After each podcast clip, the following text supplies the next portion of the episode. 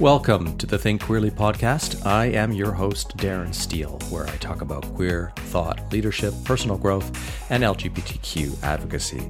Now, this is a different show, a special episode today, because I was kind of on a panel on a Toronto radio show, CIUT 89.5 FM, which is called Rainbow Country. And if you've been listening to the podcast for a while, you may have heard my interview with the show creator and host, Mark Tara.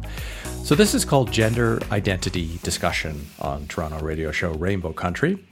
And Mark also had my colleague, friend Jeffrey Iovannone, who also contributes on my publication Think Queerly. So we get into a discussion about the history, definitions, and societal progress for how we understand gender in modern day terms.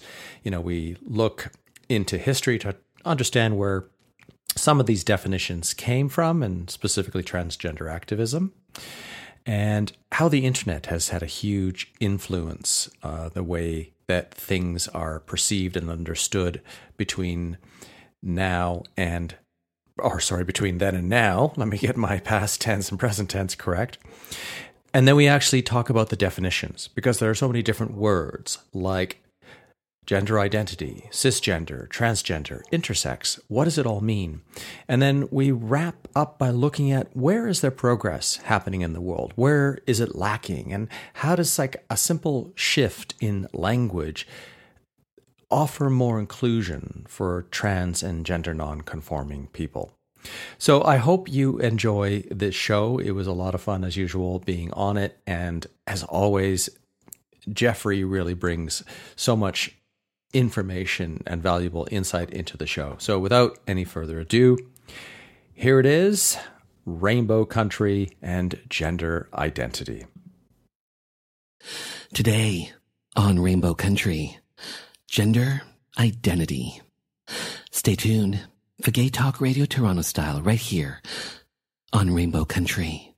Hi, I'm Garrard Conley, author of Boy Erased, a memoir.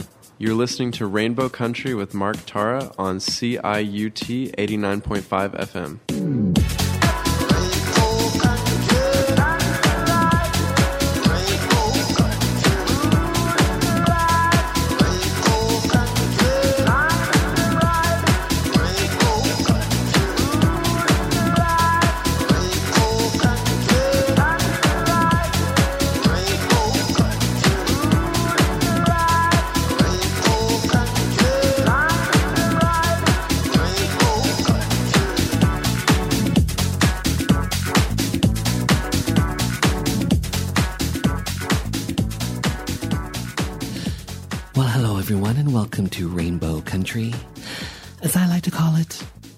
Gay radio show working to give voice to the LGBT community. And as always, I am your tour guide through Rainbow Country. I'm Mark Tara. So, do you have an interesting story to share? Maybe you have a, an upcoming project and you want to get the word out on air. Get in touch with me. I will have you on the show. On socials, at Mark Tara Music. My email, mark at marktara.com. My friends, it's just that simple. Man Made, a trans bodybuilding documentary, comes out on VOD worldwide November the 7th. Man Made follows the extraordinary lives of four transgender men as they prepare to compete in Trans Fit Con, the only trans bodybuilding competition in the world held in Atlanta, Georgia. Man Made, available on VOD, video on demand, platforms worldwide on November the 7th. Discover your next favorite artist. Indie Week runs November the 13th to the 17th, featuring over 150 acts from 18 countries across 25 venues. Tickets and passes are on sale now. Here is what you have to look forward to. Over 10,000 attendees, artist showcases, Indie Week Awards show, But wait, there's more. Over 65 speakers, Health and Wellness Day, Tech Day, demo listening sessions, industry panels, mentorships, Indie Week. A five day music festival and industry conference runs November the 13th to the 17th. For more information, indieweek.com. CIUT's fall membership drive is on. So if you enjoy what we've been doing here at CIUT over the last 32 plus years with a listenership on the FM dial of over 200,000 listeners per week. If you enjoy what we do here at CIUT, if you enjoy what we're doing here on Rainbow Country, the station's number one gay and lesbian radio show, I hope you will consider giving a donation to the station. Donations of $25 or more automatically get a charity tax receipt. For more information, ciut.fm. So, I'm doing something new. I'm evolving Rainbow Country. I'm doing an official Spotify playlist for the songs featured on each episode going forward. As you know, Rainbow Country is a two hour radio show. The second hour features music from LGBT recording artists from around the world, independent artists in general, and artists that you will recognize for sure. But if you stay with me, if you stick with me, I hope to bring you music worth hearing. Again, the official Rainbow Country podcast on Spotify. Look for it, hear it, enjoy it, like it, follow it. Out as of today. So, my friends, this is episode 175. Today, gender identity.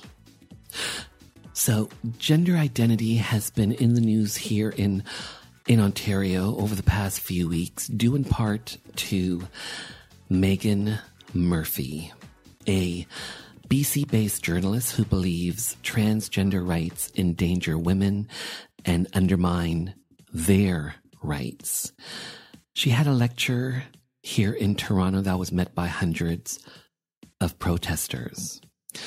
A few weeks ago, I caught up with scholar and activist Jeffrey Iovannone as well as LGBT life coach and podcaster Darren Steele to get their take on gender identity. That interview up next.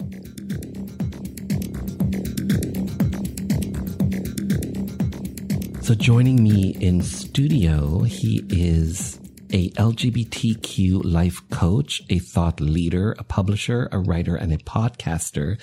He is Darren Steele. Welcome back to Rainbow Country, Darren. Yay, glad to be back. Thank you. So joining us on the phone, he is a scholar. He is an activist, a writer for queer history for the people and think queerly. He is Jeffrey Iovannone. How are you? I'm great. How are you? I am well. So to start off, I want to get a bit of background on both my guests. And Jeffrey, let's start off with yourself. If you can give us a bit of background on yourself, your work, your writings, that sort of thing, uh, go for it. Sure. Um, I'm an educator, university professor, um, writer. Uh, my PhD is in American Studies, and I specialize in um, gender and LGBTQ studies. And Darren Steele, same thing with yourself. Why don't you give us a bit of background on yourself, your work, the things that you do? Go for it. Sure. Well, I'd like to say that my mission is to help people use their difference to make a difference. And I do that in a number of ways. I have my own podcast, the Living Out podcast. Um, I have a publication called Think Queerly that uh, Jeffrey also writes on, including myself. And I do life coaching more for uh, creatives and other LGBTQ people. So I came across a TED talk from Margaret Nichols, the director of the Institute for Personal Growth. And essentially she sums up in about five minutes what's been happening over the last say 30 years. So on the other side of this clip, I'm going to get Jeffrey's take, Darren's take on what we just heard when it comes to gender identity. But first up here is Margaret Nichols, the director of the Institute for Personal Growth. I'm Margie Nichols. I'm a sex therapist, a psychologist, and I'm the director of a psychotherapy agency here in Jersey City called the Institute for Personal Growth. IPG, ever since our creation in 1983, has always worked with the LGBT community. And so I have over 30 years of experience working with transgender clients. And, and I've had an opportunity over that period of time to really see the changes. In the 1980s and the 1990s, all the transgender people that came into IPG were usually biological males transitioning to be women, and they were adults. Transgender children were considered so rare that there were only a few clinics in the whole world that worked with them.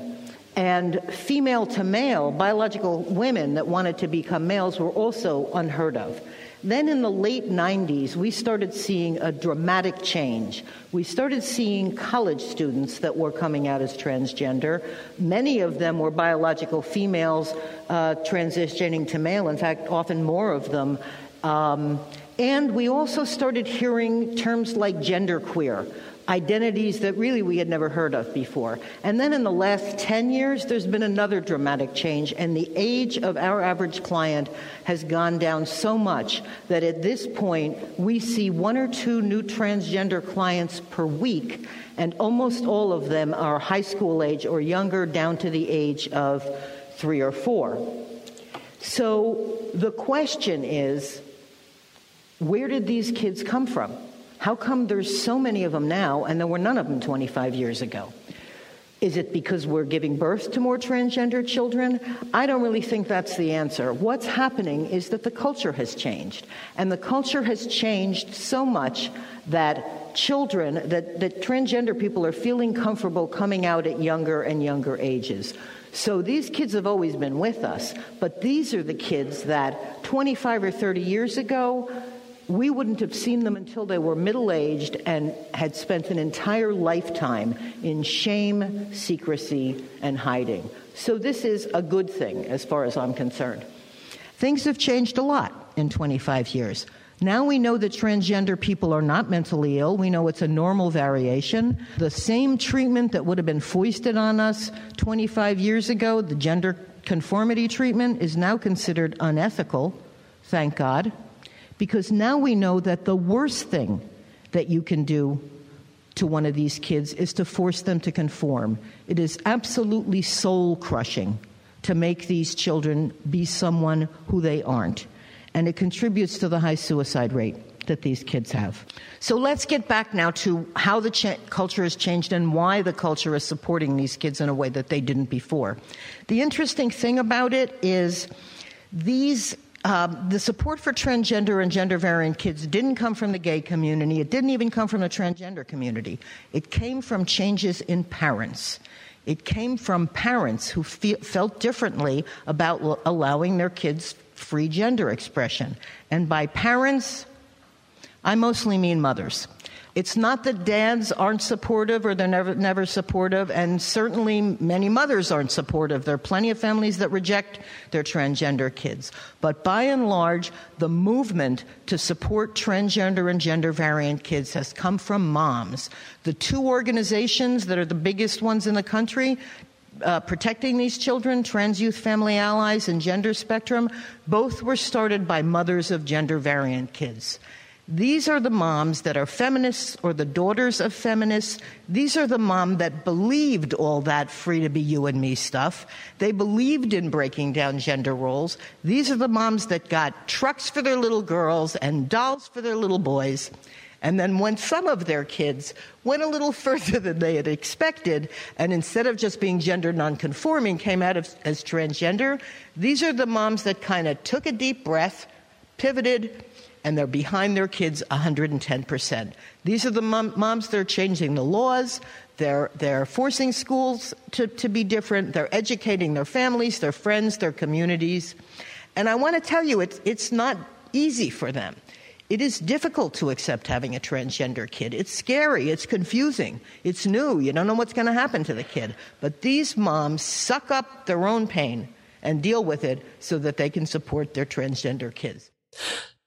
So, Jeffrey Giovannoni, thoughts on what you just heard from Margaret Nichols, the director of the Institute for Personal Growth? Um, so, you know, coming from my perspective as both a historian and a cultural scholar, um, I agree with a lot of her assessment about how things have changed. Um, I can add a bit to her analysis. Um, so she's really great talking about this shift in the 80s and 90s when uh, people um, start coming out as trans younger and younger. One of the, the big things that's happening during that time period um, that she doesn't mention, first and foremost, is the um, popularity of the internet, right? People having the internet in their home. Mm-hmm. And suddenly you can go online and um, connect to other people who are like you that you might not be encountering face to face on a daily basis. Um, and we actually see a huge rate shift in mm-hmm. people who are identifying as, as trans as the internet becomes more popular because that information is more accessible. Um, the other piece of that is um, something else that's going on during um, the 90s in particular. Um, after feminist movement, gay rights movement um, are starting to become more mainstream, and the changes that those movements were advocating for um, are becoming more integrated into society. Um, is then we see in the 90s in particular kind of more radical um, queer movements that are emerging that are addressing some of the issues with the previous feminist and gay rights movement, um, namely that those movements didn't go far enough um, in terms of critiquing binaries of identity um, around gender and sexuality. Um, one of the things I, I, I, don't agree with completely in, in terms of Nichols' analysis is when she's saying that the change is really um, coming from parents and mothers in particular, in the sense that um, I think she's discounting a lot of the work of um, transgender activists. Right? So, how did the mothers, how are they even able to access the support information for their trans or gender nonconforming kids? Um, a lot of that is coming from activism within right. the trans community mm. itself. I hear you. Well said. Well said. Darren Steele, what are your thoughts on what you just heard? There's a lot there. I actually want to maybe add some thoughts to further what uh, what what Jeff said. Thinking about how much the internet has really changed the world. You know, there are aspects of you know evolutionary biology that take millennia to change, but society can change literally in a snap of a finger compared to how we evolve as human beings. So suddenly we have the internet. Suddenly we have different displays of what people can look like in gender identity. Suddenly we have like just, if I came out in 1984, which I did, I had no one to look up to for who I was coming out as, as a gay man. But with the age of the internet, you could be at 13 or 14 years old mm-hmm seeing other people representing, right. expressing themselves. Especially on YouTube. Yeah. And then going back a little farther, and I'm thinking the difference in representation in the 50s and the 60s, you know, very small, uh, mostly gay or gay and lesbian organizations protesting for visibility were trying, like I think Mattachine Society and other individuals like that, were trying very hard to fit in. So it would be okay. Well, women, if you're a lesbian, dress like a woman. If you're a gay man, dress like a man. Be respectable. Wear a suit and tie. Wear a dress and heels. Wear the clothes that represent your quote unquote gender at that mm-hmm. time because they were fighting so hard for acceptance. But even within that movement, there were people saying, no, we don't want to have to visibly express or represent the status quo. We are trying to make this difference. And now we have that sort of bridge, mm-hmm. as Jeffrey was talking about with the internet. On that note, let's take a quick break and we'll be right back. Bill 7 to ban discrimination in employment, government services, and housing. based on a person's sexual orientation was up for a vote at Queen's Park.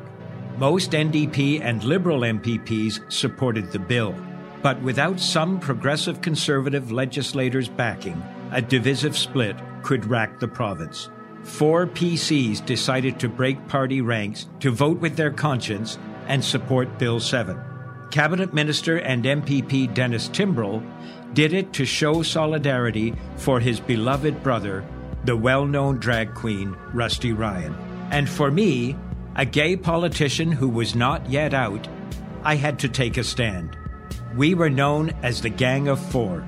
I'm former Cabinet Minister and MPP Phil Gillies.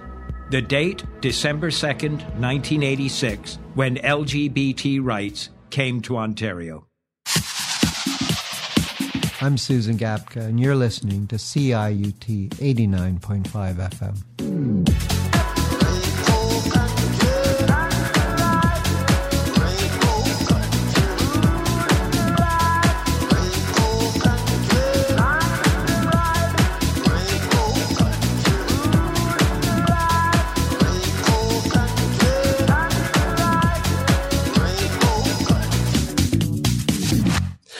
So definitions. I'm going to kick this one off. And if my experts want to chime in, if I have misrepresented anything that I'm about to say, please do Jeffrey, Darren, that sort of thing. So biological sex deals with male, female, and in, I think in the rare instance, intersex.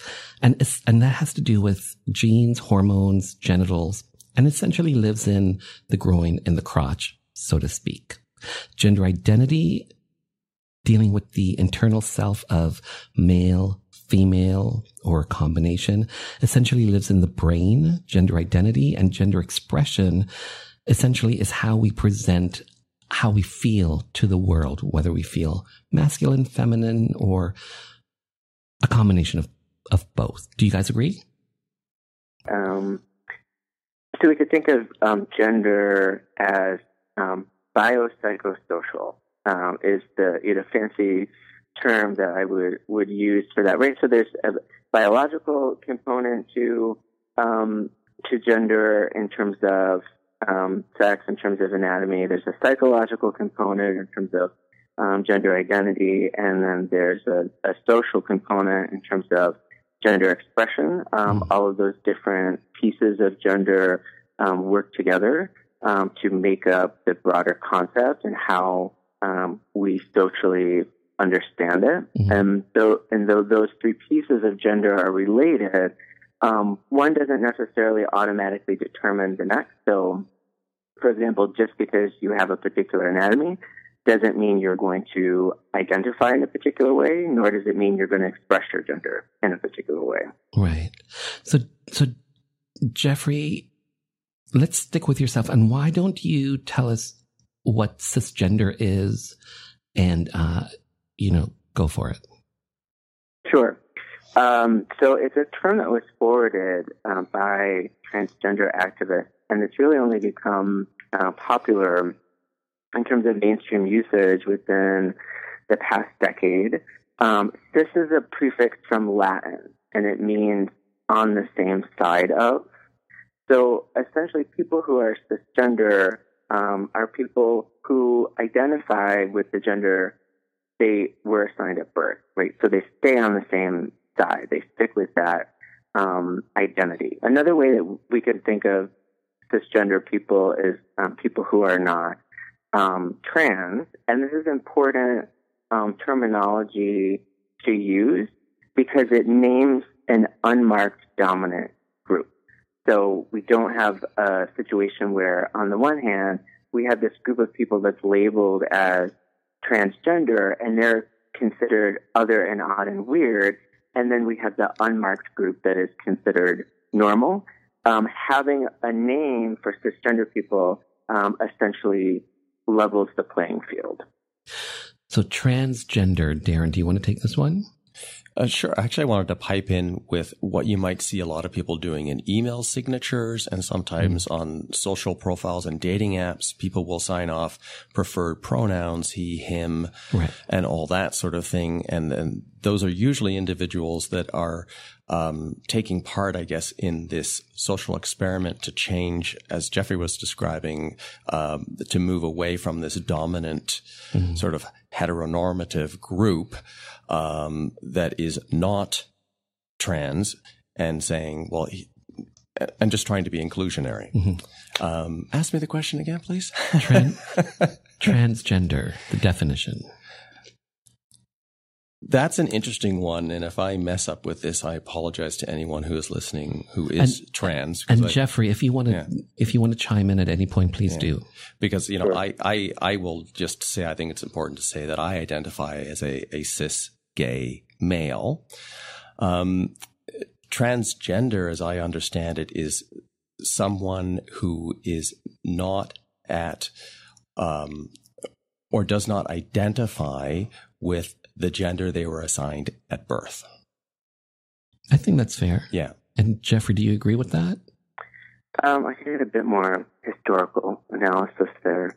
Um, so, transgender is a term that becomes popular um, in the 1990s, and um, activists in, in the 1990s, so people like Leslie Feinberg or Kate Bornstein, that that were really um, starting to use this new terminology to challenge binaries of gender and identity, were really using transgender um, at that time as an umbrella term. And when I say an umbrella term, I mean a term that um, describes a shared experience, but not necessarily a specific identity. So, an umbrella term for people who transgressed or defied gender norms in one way um, or another.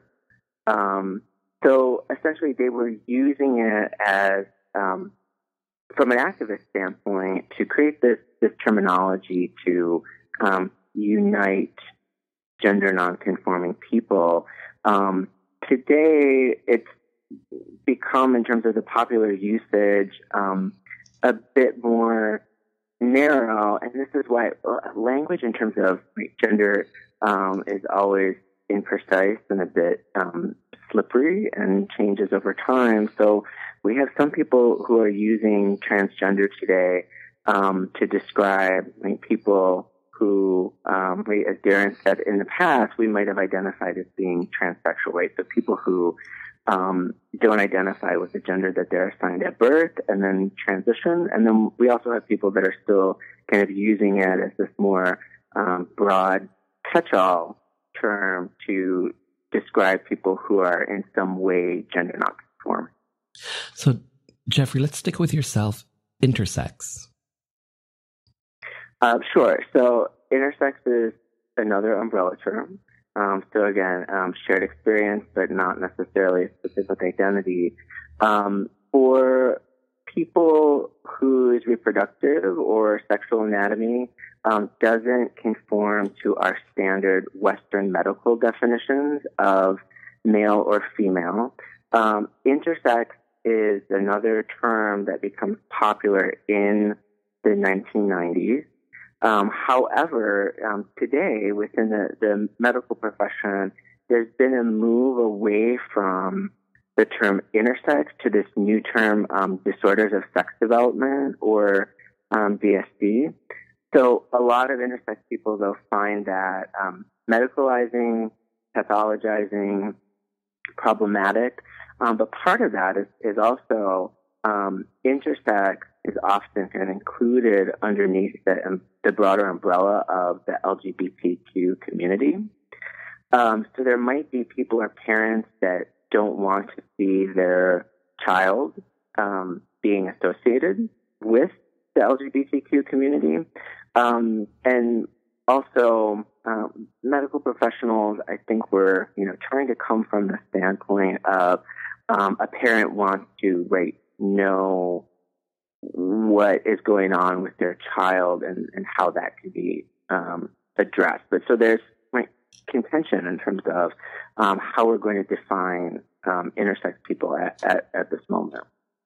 So, gender non binary. Darren, do you want to take this one?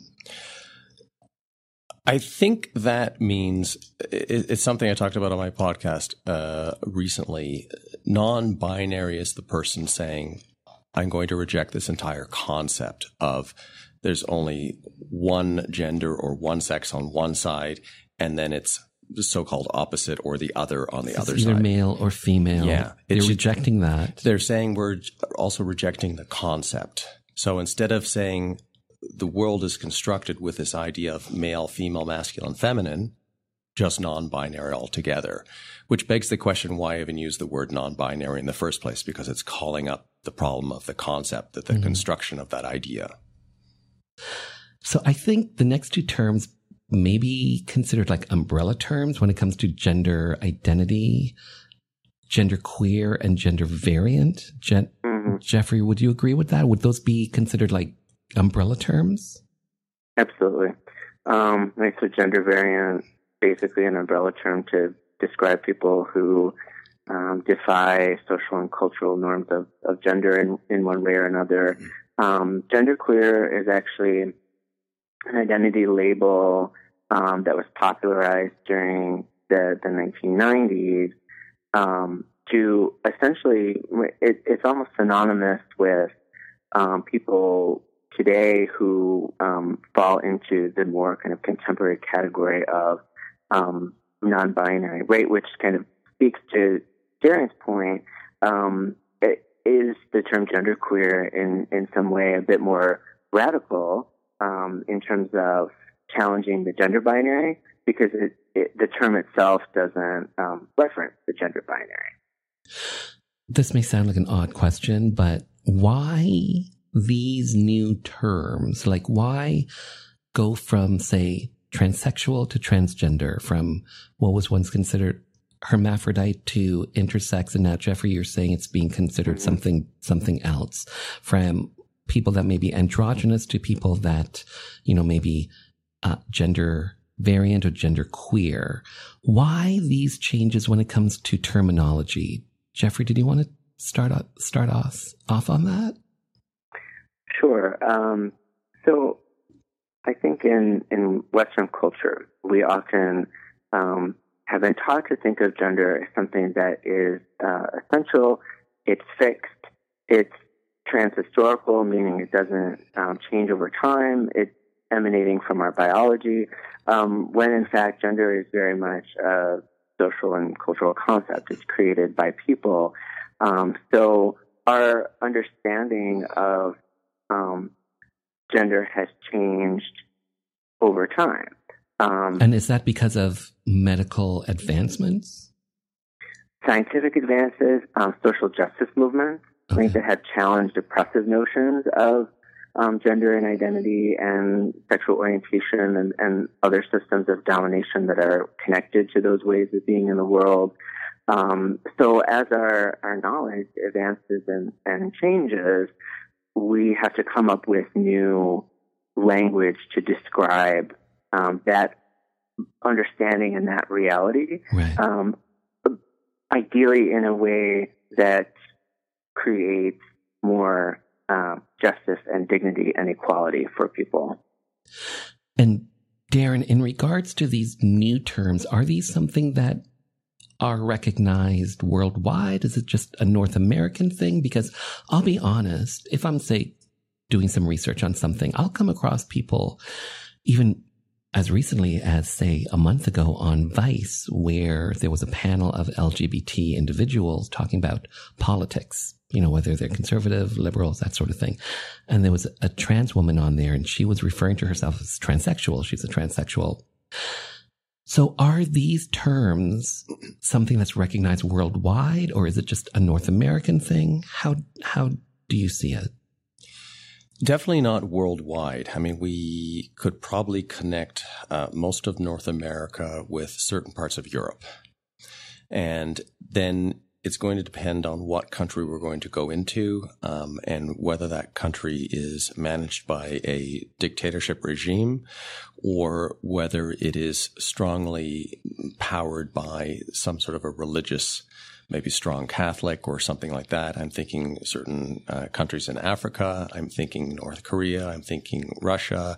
Um, and other places like that where there's certainly going to be a looking to some of the freedoms and the equality and the rights and the politics of the quote unquote West, the Western world, and what we're creating for ourselves there. But then the pushback within the dominant ruling power that's going to seek to oppress the individuals try, that are tr- who are trying to express themselves. So there may also be like differences just in language in that they're using different language.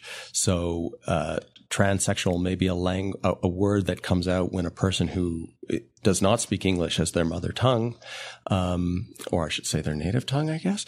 Uh, but that might be the word that's used in their language almost transliterally. And then they s- sound it out and they think that's the a quote unquote correct word to use in mm-hmm. English, and it, it, and it is, but it carries a different meaning, uh, mm-hmm. which is what Jeff was referring to about how fluid language is and language mm-hmm. changes. Mm-hmm. But language is also dictated, or the meaning of words is dictated by the society and the time in which we grow up. So, Jeffrey, are you seeing these these new terms, maybe starting in in North America potentially? Are they leading the way for the rest of the world? Do you think? Think it's um, a double edged sword, right? And it, it goes back to um, the observations I was making earlier about the, the internet and now the popularity of social media, right? That um, this terminology can spread um, in a transnational context.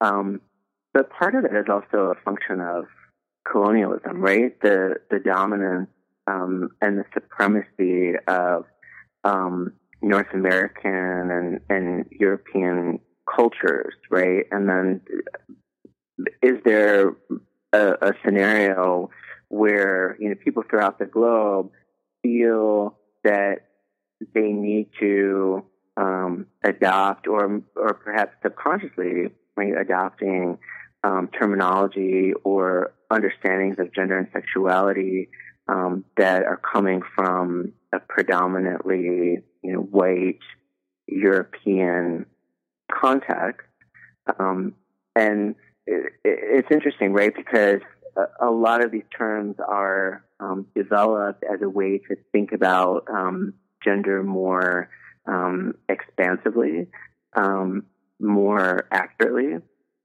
with more justice but is it actually doing that right if then it's getting um, imposed upon people who might be coming from a context where then the specific meaning of um, gender or identity within their native culture is then getting lost or obscured in favor of these Western definitions. Wow. A lot to digest there. Well said. well said, both of you. On that note, let's take a break. We'll be right back. Hi, my name is Joanne Vannicola, and I'm an actor and a writer. And I was first on Rainbow Country with Mark Tara on CIUT 895 FM, discussing the massacre at Pulse Club in in Orlando. Um, I realized how important it was for our community to have a radio station, uh, specifically for our issues, to, to talk about people in, in the LGBTQ community and to provide a, an outlet for our stories, um, to discuss uh, our politics, culture, and give voice to the to the issues that matter to us. Um, and of course, our artists and and um, the things that we do globally and right here in Toronto and and talk about culture. And without people like Mark Tara providing a space for this with, with a radio show like this, then uh, we wouldn't have that voice. So support, tune in. Thank you.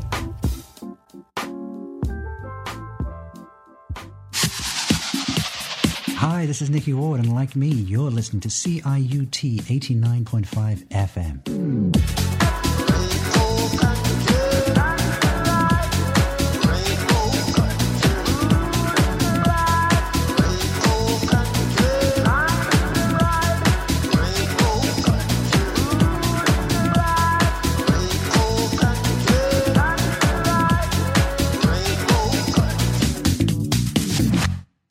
So in the last segment, we were talking about old definitions, new definitions, and I guess maybe what's underlying that could potentially be called progress. So in 2017, Dutch Railways, uh, Netherlands, Spoorwegen, essentially their CP Rail here in Canada, their, their national railway, decided to make their announcements gender neutral, going from ladies and gentlemen to dear passengers. Jeffrey, what are your thoughts? I'd be interested to know if there was um, any pushback mm-hmm. um, to that, but certainly just that simple shift in language is going to make people who are trans or gender nonconforming or um, non-binary immediately feel more welcome. More and included. there's so much research um, that suggests that when we accommodate trans and gender nonconforming people, and when we use their names, and when we use their pronouns, um, it has a significant positive effect on their mental health and well-being. Darren, what are your thoughts? I'm thinking immediately to to German, and I'm I'm rusty, but that's my part of my background. I did uh, didn't quite finish my master's in German language and linguistics, and I was looking at that issue way back then in like uh, around 93, 94, 95. Um, when you announce something like that in, in German, you would probably say meine Damen und Herren, or you might say Passagier und Passagierinnen. So you would be saying uh, the, the plural of male passengers and the plural of female passengers. The problem is that German as a language grammatically takes a declension to indicate gender. And it's great that in English and probably in Sweden, and I don't know how the language works grammatically, linguistically, or from a declension standpoint, um, how they were able to get around that. But think, for example, in English, we used to say actor or actress, and we default now to just actor. We don't label the gender. But there's an interesting question there is, uh, is, has there been something lost or has there been something gained? And I'm sure there could be people that could be arguing on either side of that. But I know recently somebody wrote on my publication Think Queerly about they were studying in German and they were non-binary and they asked the teacher, how can I identify in this language that forces me to identify by gender because it requires a declension? Mm-hmm. So that just, that was my, that's my response is like, how do we deal with languages mm-hmm. and probably even French for that matter? Right. So sticking with progress, the WHO, not the rock group, not the rock group, but the WHO, the World Health Organization as of May 20, May 25th, 2019 will no longer classify gender identity disorder as a mental disorder. The health agency is reclassifying the diagnosis as gender incongruence, a feeling of distress when an individual's identity is at odds with the sex they were assigned at birth.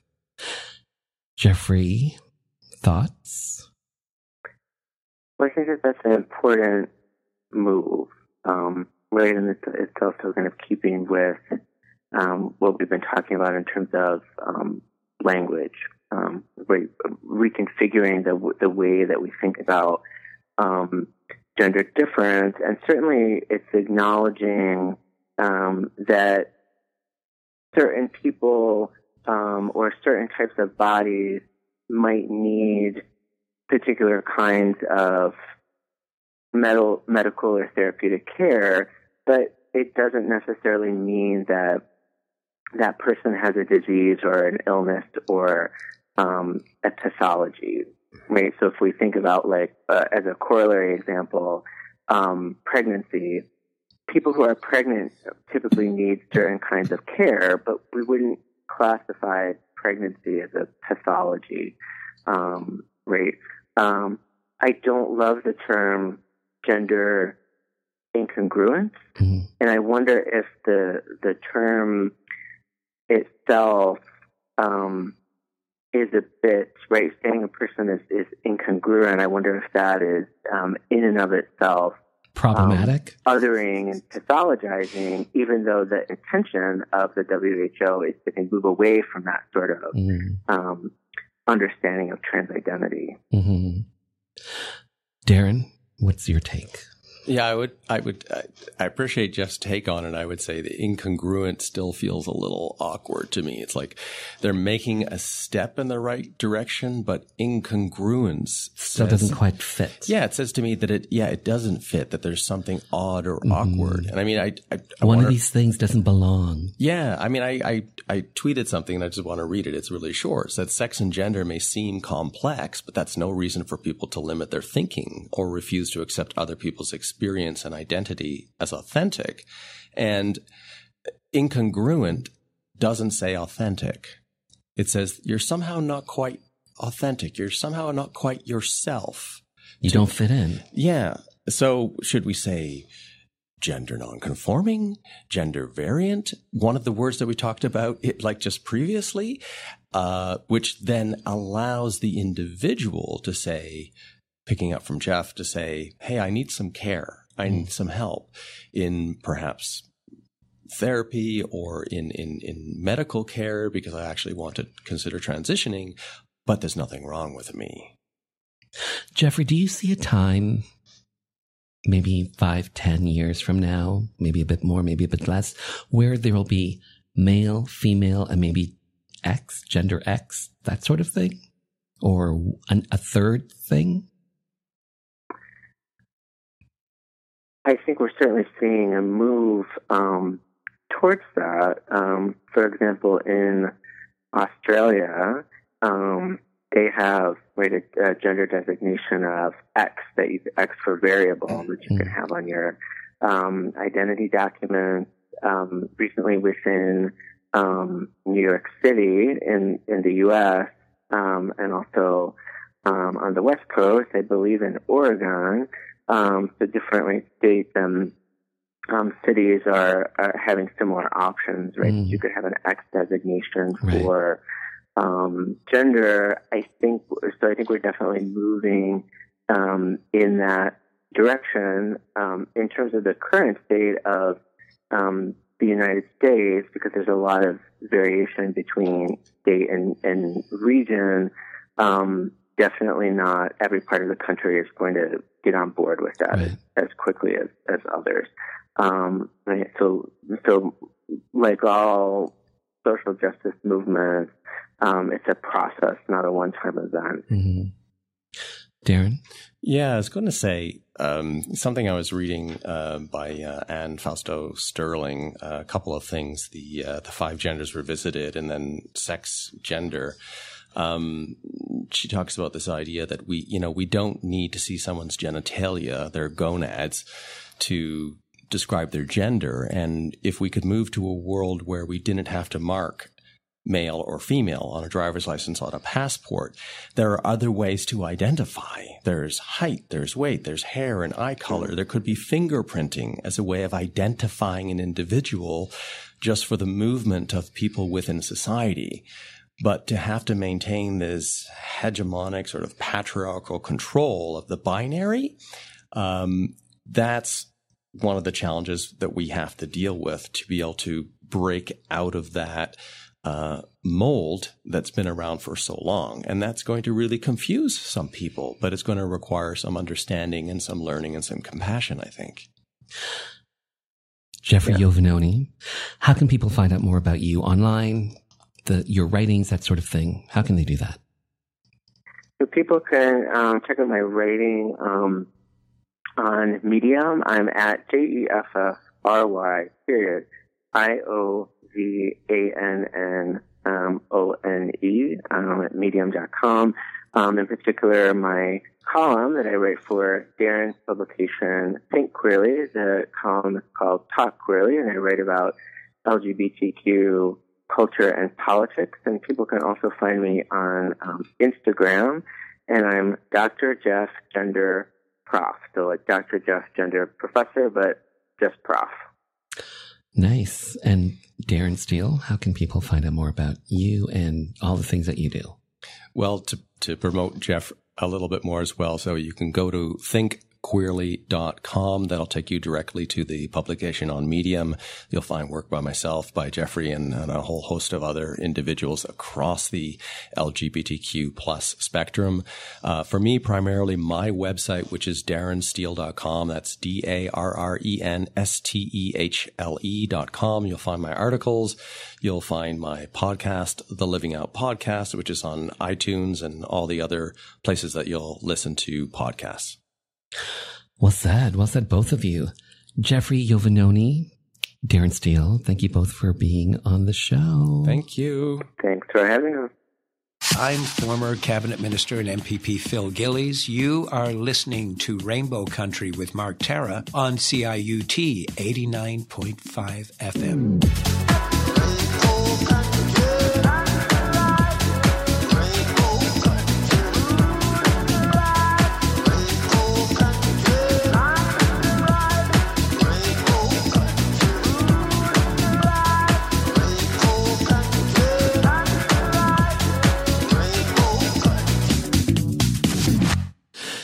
Cisgender, transgender, gender non-binary, everything in between.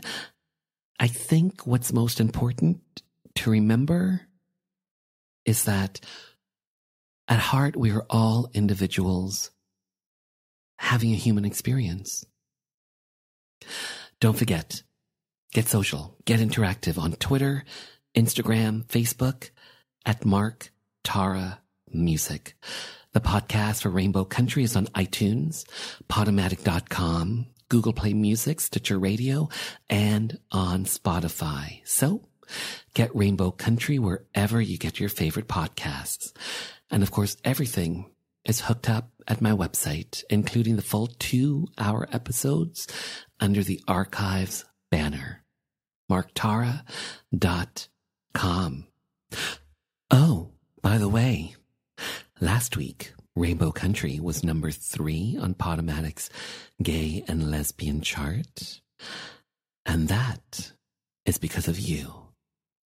Next week, Indie Week. Finally, I want to take this time to thank you for taking your time to be with me. Remember, we live in days of making dreams come true. So believe in yourself, and the world will believe in you. Hi, this is Police Constable Danielle Botno, also known as LGBT Cop, and you're listening to Rainbow Country with Mark Tara on CIUT 89.5 FM.